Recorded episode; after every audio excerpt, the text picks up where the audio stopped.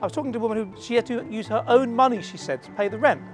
And I thought, what does that mean? Has she got savings? Has she got a job? No, that's universal credit. So apparently there's a separation between universal credit. That's yours. You, have that. That's, that's yours. It's not, obviously, it's the taxpayers' money.